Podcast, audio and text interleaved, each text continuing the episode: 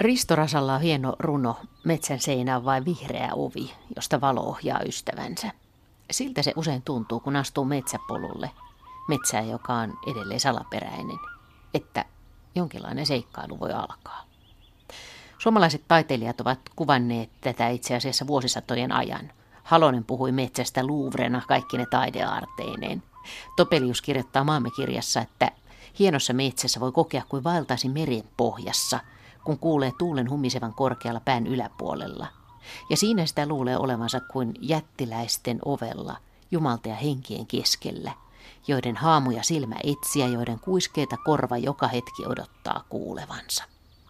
Moni suomalainen pääsee ehkä toivottavasti edelleen kokemaan jotain tästä kaikesta kesäisin. Ja erityisen jännittävää on, jos pääsee seuraamaan tutun hienon metsän elämää vuosien ajan. Niin, että jostain erityisistä puista tuleekin vähitellen yksilöitä, joiden luona tulee vierailtua aina silloin tällöin. Metsäaukeista eväs- ja taukopaikkoja, pienistä metsäpoluista kuoppineen ja mutkineen tuttuja jalkojen alla – Senkin näkee, miltä tuttu metsä näyttää tähtikirkkaana loppukesän yönä, miten sadevesi siellä virtaa, miten tuuli kulkee. Ja jos metsä säilyy paikallaan, niin voi päästä kasvamaan ja vanhenemaan yhdessä metsänpuiden kanssa. Ja pääsee näkemään senkin, miten vuosikymmenten mittaa puuvanhukset kaatuvat ja lahoavat ja uusia taimia nousee tilalle. Arniometsäkirjassa on siterattu Albert Einsteinin ajatusta – Kaikkein kauneinta maailmassa on salaperäisen kohtaaminen. Se on todellisen taiteen ja tieteen lähde. Hän, jolle tämä tunne on vieras ja joka ei pysähdy ihmettelemään ja ihastelemaan, hän on kuin kuollut, hänen silmänsä ovat suljetut. Ajatus on mielessäni, kun kävelen kirkkonummella hyvin erikoislaatuisessa metsässä, ihan kehä kolmosen tuntumassa.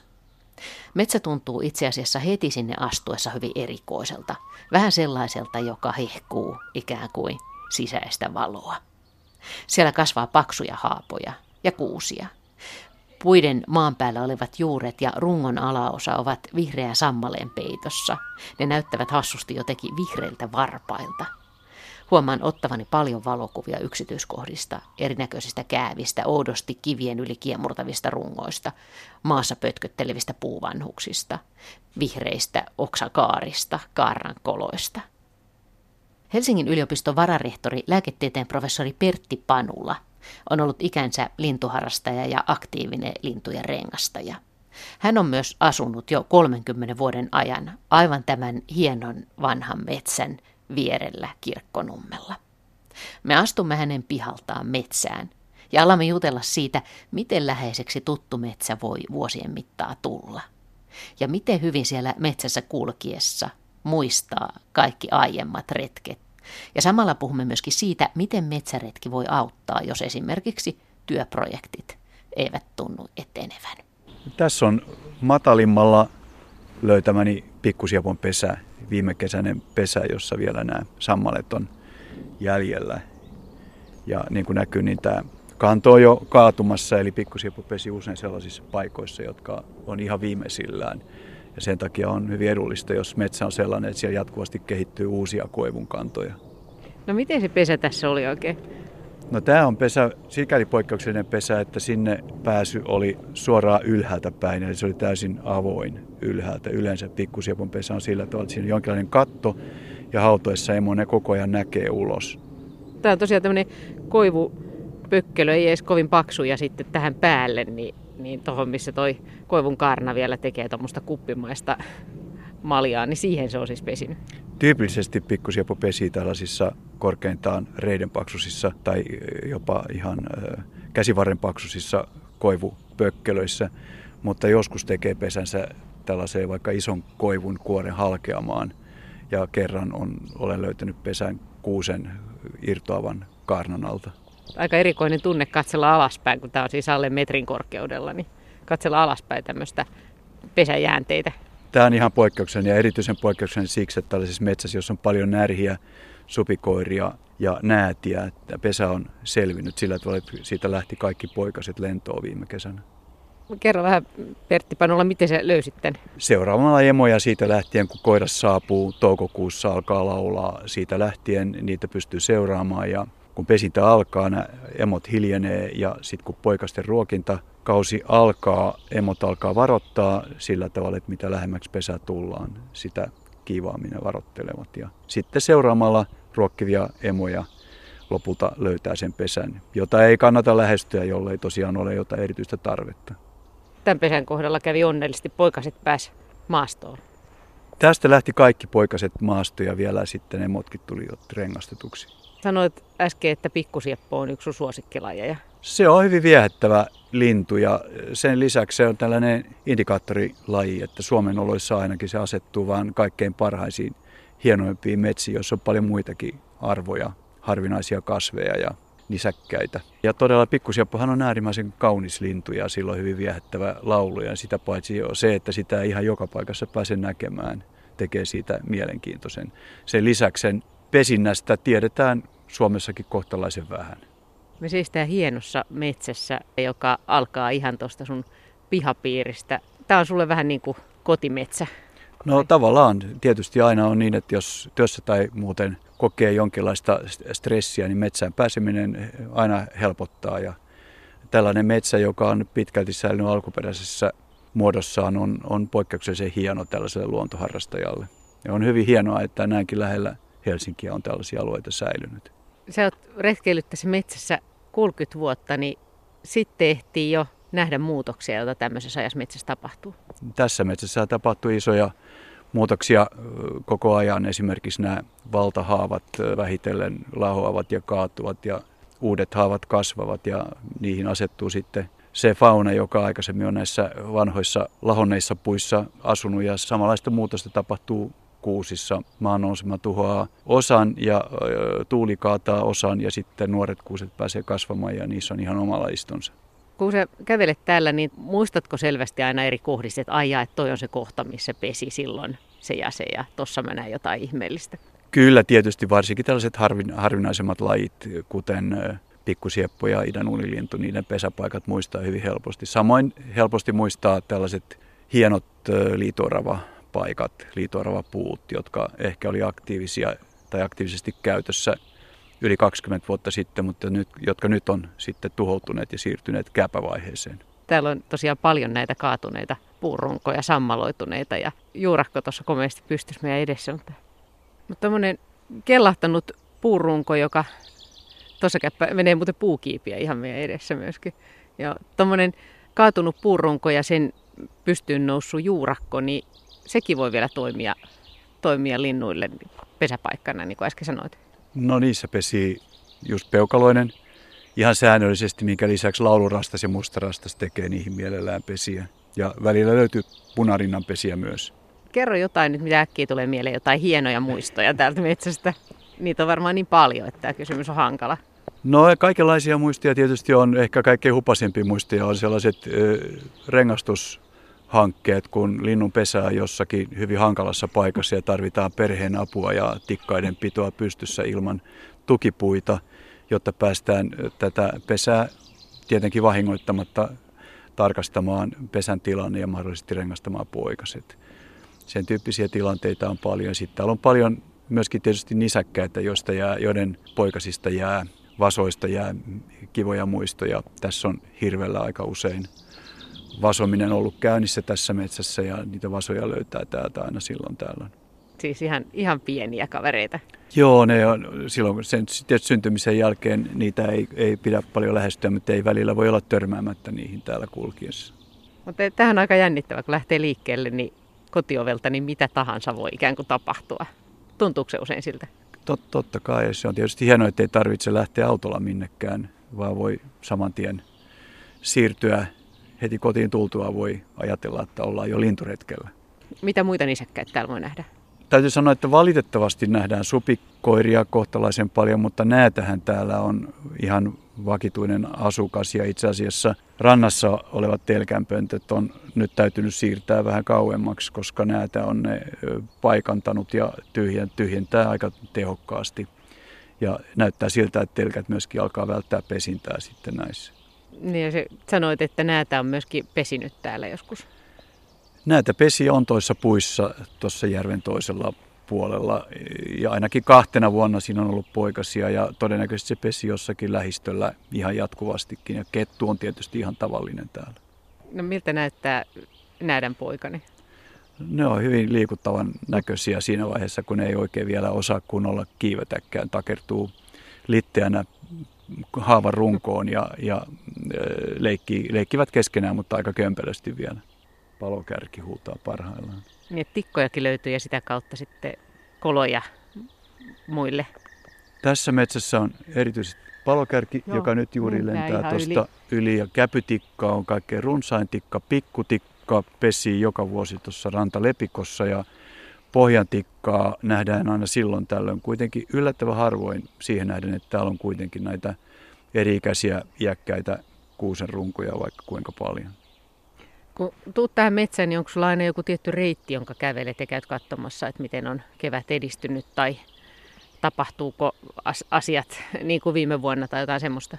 No kulkeminen helposti urautuu juuri niin kuin niin. mainitsit, että kuljetaan samoja reittejä, mutta yritän sitä tarkoituksella rikkoa juuri siksi, että sitten ei jää näkemättä jotain sellaista, joka ei ole heti näiden usein kuljettujen reittien vieressä. Toisaalta sitten taas semmoiset vuoden aikaiset muutokset voi nähdä helpomminkin, kun on samassa paikassa. Juuri näin ja pitkän ajan kuluessa tapahtuvat muutokset tarttuu myös mieleen juuri näistä paikoista, joissa usein käydään. Mutta eihän tämäkään metsästä loppujen lopuksi ole niin suuri, etteikö tätä voisi kulkea ihan kokonaankin. Miten kun sun kotitalo on ihan tuossa vieressä, niin kuuluuko täältä joskus jotain ihmeellisiä ääniä?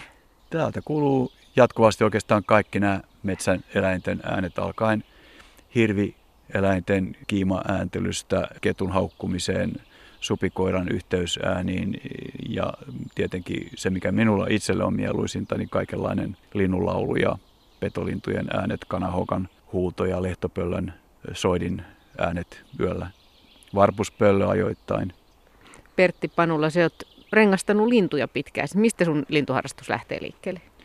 Lintuharrastus lähtee Tapiolasta, jossa asuin 60-luvulla oikeastaan ihan siitä, että pihalla ei ollut kovin paljon tekemistä ja aloin sitten seurata lintuja ja huomasin, että pari kaveriakin samaa tekee ja sitten aloimme retkellä Laajalahdella ja retkeilikin siellä monta vuotta melkein joka päivä. Ja sitten minun retkeily on siirtynyt enemmän muualle. Laajalahti on jäänyt aika pahasti rakentamisen ja tiestön jalkoihin ja itse retkeilen mieluummin sellaisissa paikoissa, joissa enemmän alkuperäistä luontoa on näkösällä. Ja oma rengastusluvan sai vuonna 1970 ja sitä ennen olin rengastusoppilaana hyvin tunnetussa rengastajaryhmässä ja siitä se on sitten jatkunut tähän saakka. Onko se kaikkien lintuja vai petolinturengastusta vai? Itse rengastan etupäässä muita kuin petolintuja. Petolinnuista oikeastaan lähinnä pöllöt on ollut mielenkiintoni kohteena, joskin jonkin verran olen rengastanut myös päiväpetolintuja, mutta päämielenkiintoni on kyllä ihan pikkulinnuissa joiden pesäpoikasia rengastetaan hämmästyttävän vähän. Ja juuri pesäpoikasten rengastaminen olisi kaikkein tärkeintä, koska niistä tiedetään varmuudella, missä ne ovat syntyneet. Myös pesivien emojen rengastaminen on arvokasta, koska sillä toiminnalla pystytään seuraamaan tietyn alueen pesimälinnuston muutoksia, ikärakennetta ja muita tällaisia asioita. Että kyllä mulla motivaationa tässä on alkuperäisen luonnon suojelu pitkälti vaikka tietysti luonnosliikkuminen ja lintujen katsominen tuottaa myöskin suurta tyydytystä. Sitten tavallaan voi käydä niinkin, että tunnet ne samat yksilöt vuodesta toiseen. Aikuiset linnut palaavat aika helposti juuri samoihin maisemiin ja on useita tapauksia, joissa olen seurannut vuosikausia jonkun linnun elämää. Esimerkiksi tässä ihan lähellä rantapöntössä aikana, pöntöstä aikana rengastin telkkäemon, jota kontrolloin vuosittain, kunnes sitten yhdeksänvuotiaana näätä oli tappanut sen pönttöön. Ja siihen päättyi sitten sen telkkäimon seuranta. Toi on osa sitä, että kun on, on paljon lajeja, niin sitten sit pääsee näkemään myös tätä ravintoketjua käytännössä. Oliko se, oliko se haikea hetki? Tietysti monella tavalla, mutta se on niin kuin sanoit, luonnonlaki niin sanotusti, että, että, että näin käy. Täällä on hienoja petoeläimiä, petolintuja ja muita petoeläimiä ja totta kai niiden tulee saada saalistaa aivan kuten muidenkin eläinten. No entä sitten ne rengaslöydöt, niin ootko kuullut, että mitä niille linnuille, jotka tästä metsästä on lähteneet, niin mihin elämä on niitä vienyt ja mistä niitä on löytynyt? Juuri tästä metsästä en muista ihan välittömästi muita löytöjä kuin itse tekemiäni, eli, eli äh, rengastustoiminnan yhteydessä kontrolloituja emoja, mutta ihan lähettyviltä esimerkiksi on semmoisia seurantoja, että huippuvuonna 2009 rengastamani, ihan läheltä rengastamani lehtopöylö emo sitten seuraavana nälkätalvena lensi Espoolahden jäälle ja joku pyydysti sen sieltä elävänä ja toimitti Korkeasaari, jossa se sitten kuoli ja se oli löytyessään painoltaan vaan puolet siitä rengastuspainosta. Ja tämä oli sikäli surullista, että kyseinen emo tuotti suurimman koskaan tapaamani lehtopölöpoikuen, eli siitä pöntöstä lähti seitsemän poikasta lentoon. No jatketaan vielä täällä metsässä matkaa. Mennään tonne, mennään joo. tonne, mennään tosta. Ops. Tän, tänne näin, joo. Kuljetaan tänne päin katsomaan joo. yhtä, yhtä liitoorava paikkaa. Täällä on aika helppo kulkea, mutta oksia ja kaatuneita puurunkoja Joo, ylitellään hel- jonkun verran. Tässä on vähän helpompi alue, kun tullaan tämmöiseen Joo. melko hienoa haavikkoon, jossa on nyt Täällä on komeen kokoisia haapoja. Muutamat haavat on kehittyneet jo aika paksuiksi ja, ja tässä on nyt yksi tämmöinen paikka, jossa on liitooravia ja tässä on näitä korkealla olevia koloja, joita ei kovin helposti edes löydä, ne on niin, ne on niin korkealla ja osittain oksien suojassa, mutta tosiaan lähettyvillä on yksi tämmöinen vielä käytössä oleva liitoravapuu, jossa pitäisi sitten ulosteitakin olla. Palokärki huutaa. Palokärki huutaa ja täällä on komeita kääpiä myös näissä puurungoissa. Ja Tämä on sikäli harvinainen metsä, että tässä on lahopuuta ainakin viidestä eri lajista. Eli, eli raitaa, leppää, haapaa, koivua ja pihlajaa aika paksunakin runkona pihlajaa, mikä on aika harvinaista. Käykö sulle muuten usein niin, että kun työn touhusta tuut tänne, niin, niin kuin mitä jotkut sanoo, niin sitten asiat järjestyy, työkuviotkin järjestyy päässä toisella tavalla, kun vetäsee pienen metsäretken väliin? Kyllä, pää menee aika pian järjestykseen, kun pääsee metsään työpäivän jälkeen. Joissakin näistä teloista täällä on, on näitä tämmöisiä isoja, on palokärjen koloja, joissa on ollut sitten telkkä muun muassa. Periaatteessa helmipöllä voisi pesiä tällaisessa paikassa. Tässä on niin hyvä kuusimetsää ja iso alue hyvin lähellä, mutta en ole koskaan kuullut helmipöllää täällä. Ja sitten tuossa on vielä valtavan laaja kuusimetsä järven toisella puolella. Niin me ollaan nyt ihan järven rannassa tuolta ranta pilkottaa ja tota, tässä on kas just meidän edessä on tänne komea koivu, pökkelö tai, tai miksi tota nyt kutsutaan, jos ei oikeastaan oksia jäljellä ollenkaan, sen sijaan kääpiä siinä on. Ja, ja varmaan juuri romahtamaisillaan. Ja tässä vieressä niin. on yksi, joka on jo romahtanut. Joo, joo sinne vieressä. Tämä, tämä on sen näköinen, että hän on ehkä vähän niin kuin tiensä loppupuolella, vaikka eihän sitä koskaan tarkkaan tiedä. Näin on. Nämä voi yllättävänkin pitkään, pitkään pysyä ja sitten kaatua pienessäkin tuulessa. Ja tässä usein käy niin, että jos joku iso kuusi kaatuu, niin se vie sitten useampia näitä mukanaan. Joo, tuosta koivusta näkeekin itse asiassa, että se on aika laho tuolta sisältä, niin kuin koivut ilmeisesti usein sitten on. Käyvät kasvaa jo rungon suuntaisesti, siitä näkee, että se on varmaan ollut tässä hyvinkin monta vuotta samassa asennossa.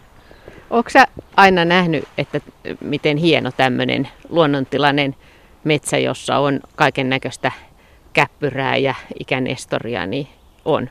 Kyllä, se on tietysti osittain varmaan tullut alun perin sitä mukaan, että hienoimmat linnut viihtyy juuri tällaisissa paikoissa, mutta vähitellen tietysti oppii ymmärtämään sitä ekosysteemiä laajemmaltikin ja tietämään, että siinä piilossa on sitten monta semmoista harvinaista lajia, joita ei edes itse välttämättä tunne. Koska sehän ei välttämättä ole kaikille suomalaisille selvää tai kaikki ei välttämättä koe niin tai kaikki ei välttämättä ole nähnyt edes tämmöistä ikään kuin luonnontilasta metsää? Monilla on varmaan ihan outo asia se, että tällainen alkuperäinen metsä on itse asiassa aika usein vaikeasti kuljettava ja aika kummallisen näköinen ja, ja oloinen, kun ei ole kulkenut muun tyyppisessä metsässä. Mutta tällaisia metsiähän itse asiassa Etelä-Suomessakaan ei kovin paljon ole suojeltu. Ja suojelua pitäisi nimenomaan Etelä-Suomessa lisätä. Pohjois-Suomessa on valtavia alueita, suojeltu kyllä, mutta sieltä sitten taas puuttuu suurelta osin se fauna, joka etelän metsissä asuu. Ja mä jostain luin sellaisen nyrkkisäännön, että tällaisissa ikään kuin luonnontilaisissa metsässä, niin noin kolmasosa puista olisi tällaisia vanhoja tai lahoavia, jotka sitten tarjoaa pesimä, pesimäpaikkoja monille linnuille esimerkiksi, joissa monet eläimet viihtyy, niin tämä näyttää nyt semmoiselta, mutta se talousmetsähän ei ole ihan sellaista sitten. Tämä on ihan tyypillisesti tällainen vanha metsä, jonka varmasti tällainen suora taloudellinen tuottoarvo ei ole sillä tavalla korkea, mutta tämän luonnon monimuotoisuuden säilyttämisen kannalta tällaiset metsät on äärimmäisen arvokkaita.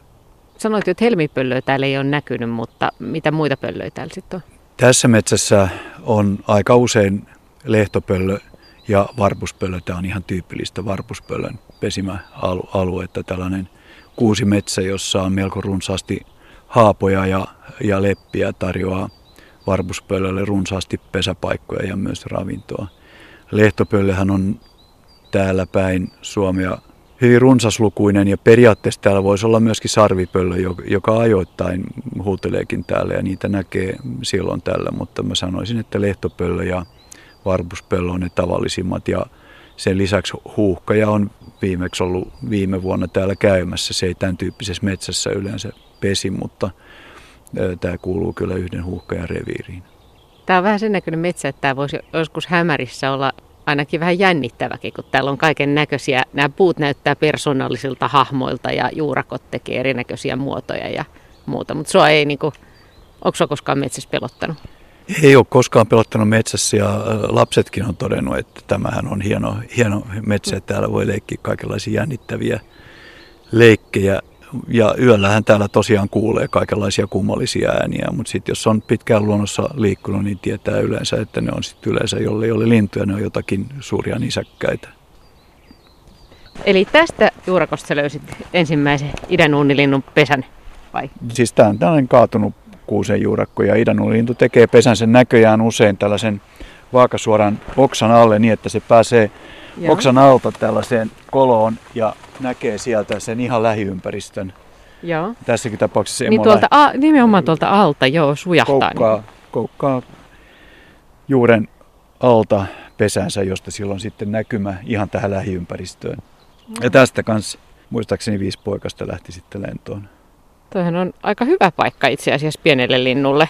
Paitsi jos supikoira sattuu paikalle, niin se on suhteellisen helposti syötävissä. Se on just supikoiran kuonon korkeudella.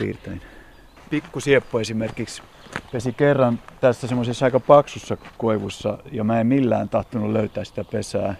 Sitten mä huomasin, että siinä oli koivun kaar- kuori tuohi irronnut ja mennyt rullalle, pystysuoralle rullalle ja se pesä oli sen rullan sisällä. Se oli vaikeasti löydettävissä, mutta sitten kun se löytyi tietysti ihan ilmiselvä pikkusiepon pesäpaikka. Ja tässä on sitten ihan lähellä tässä on vaan niin paljon pökkelöitä, että on vaikea muistaa jokaista. Pari pökkelöitä, jotka mä on ihan mielenkiintoisia. Teekö sä muistiinpanoja, onko sulla jotenkin niinku näitä on... alueita nimetty tai jotain? No, no kyllä mä itse... Tai puuyksilöitä numeroitu? Ei ole, ei ole numeroitu, koska näitä on niin paljon, mutta, mutta, mutta tota, kyllä mä suurin piirtein tiedän, missä näitä pökkelöitä on. Että nämähän on tällaisia tyypillisiä pökkeleitä hömötiaiselle. Tässä on hömötiaisen pesä ainakin yksi yleensä joka vuosi ja sitten niissä hömötiaisen koloissa saattaa myöhemmin pesiä, niin kuin tässä tapauksessa, jota mä yritän tässä katsoa, niin näyttääkseni pesi voi pesiä pikkusieppo. Täällä on aina sekin, sekin mietittävä, että jos ei löydä jotakin tiettyä pökkölää, niin se on voinut kaatua. Mutta mä, mä katson ihan pikkusieppo. Täällä on siis satoja näitä puurunkoja maassa myöskin sadoittain pökkelöitä pystyssä.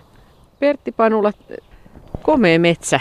Mä oon tässä seurannut sua tällä metsäretkellä ja koko ajan miettinyt, että miten, miten ihmisten pystyisi kuvaamaan sanoilla, että miten hieno ja jännittävä tämä on. Tämä paikka, siis missä juuri nyt ollaan, on iki, ikivanha, ikivanha peltoa, jossa sarkaojia on vielä nähtävissä, mutta tässähän on erityistä se, että tätä ei ole hoidettu varmaan sataan vuoteen. Ja puut on kasvaneet hyvin tiheästi. Tässä on hyvin hyvä sekoitus sekä kasvavia puita että sitten poikkeuksellinen määrä kuolleita runkoja, joista osa on pystyssä edelleenkin ja tarjoaa tällä tavalla pesäpaikkoja hyvin monille harvinaisille lajeille. Ja osa puista on sitten kaatuneina ja nehän tietysti luo pohjan sitten hyvin monipuoliselle kääpälajistolle ja kovakuoriaisille. Tällaisia paikkoja ei koko Etelä-Suomessa varmaankaan ole kovin monta. Tässä on tyypillistä vielä se, että on varmaankin yksi eteläisen Suomen parhaita säännöllisiä pesimäpaikkoja idänuunilinnuille ja pikkusiepoille, joita tässä metsässä pesii joka vuosi. tai on ainakin pesinyt viimeisen 29 vuoden ajan. Tämä näyttää hyvin jännittävältä, kun täällä on tosiaan paksuja puurunkoja, joissa nämä tyvi on sammaleen peittämä, niillä on vähän niin kuin vihreät varpaat. Ja sitten niin paksuja runkoja, että monesti se kaarna alkaa näyttää jo hyvin erikoiselta, kun siinä on semmoisia kohoumia ja kuoppia. Ja tuossakin on repsottavaa koivun tuohta ja vinksin vonksin puurunkoja ja juurakoita sojottelee tuolta. Aivan, ja tässäkin nähtävä kerälle kiertynyt koivun tuohi on sellainen muodostuma, joka antaa pesämahdollisuuksia näille harvinaisille lajeille. Olen kerran löytänyt pikkusiovon pesä juuri tuollaisesta rullalle kiertyneestä tuohikääröstä sisältä, hyvin vaikeasti löydettävä, joka onneksi kuitenkin oli sitten ihan pään korkeudella eikä kovin korkealla. Tällaiset pesät, jotka sitten olisi monen metrin korkeudessa näinkin hankalassa pökkälässä olisi tietysti jätettävä rauhaan, koska niihin ei voi sitten sitä pesää vaarantamatta kiivetä. Osa isoista puista ulottuu korkealle tonne. Korkeammat, mutta varmasti joka tapauksessa yli 20 metrisiä. Mm. Tämä on hyvin erikoinen metsä. Tietysti jos ajatellaan käyttöarvoa, niin ei, ei varmaan tuota paljon marjoja eikä muuta hyödynnettävää, mutta tämmöisten luontokokemusten kannalta se on ihan ihmisillekin merkityksellinen ja luonnollisesti kaikille niille eläimille, jotka täällä viihtyy.